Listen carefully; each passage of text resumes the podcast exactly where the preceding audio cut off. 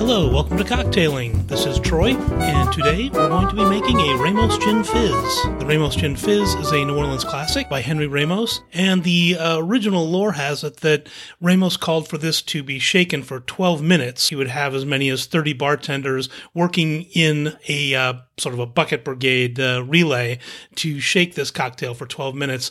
We are definitely not going to be shaking this for 12 minutes, and it really doesn't seem necessary. I first had one of these uh, at Tooker just this past February on Fat Tuesday. I was there, and Dave Wondrich was the guest bartender. He was making a bunch of different New Orleans classics, and this was one of them. And I had always wanted to try it, but I always felt weird asking for it because it is kind of labor intensive.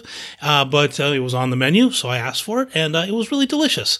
The Ramos Gin Fizz is, of course, gin based, and I'm using Plymouth gin. Uh, you could also use a London dry gin in here.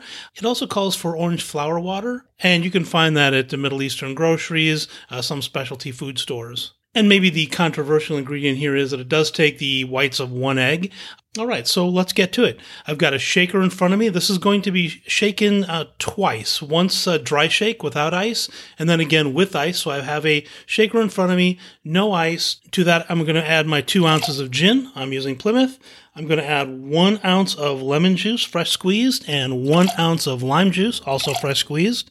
Also, one half ounce of simple syrup, three dashes of the orange flower water, one ounce of heavy cream, and then uh, one egg white.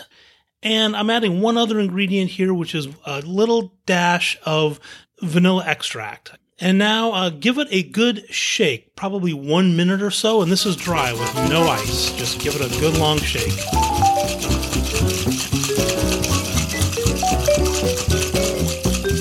Okay, that's good enough. Uh, now add ice. All right, and let's give that shake for about two minutes.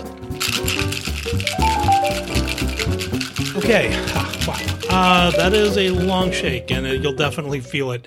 That's it. Now, um, pour this out into a tall Collins glass with no ice in it. And be careful when you're pouring it out. You want to keep any leftover ice in the strainer, but you don't want to break the meringue you've just made. And then finally, uh, that's not going to fill the entire glass. So then take uh, some cold club soda and pour that in to fill the glass. And you're going to get a really nice meringue head on top of this. Drop in a straw and let's give that a taste. Oh, yeah, that is really good. So, next week we're coming up on Kentucky Derby time.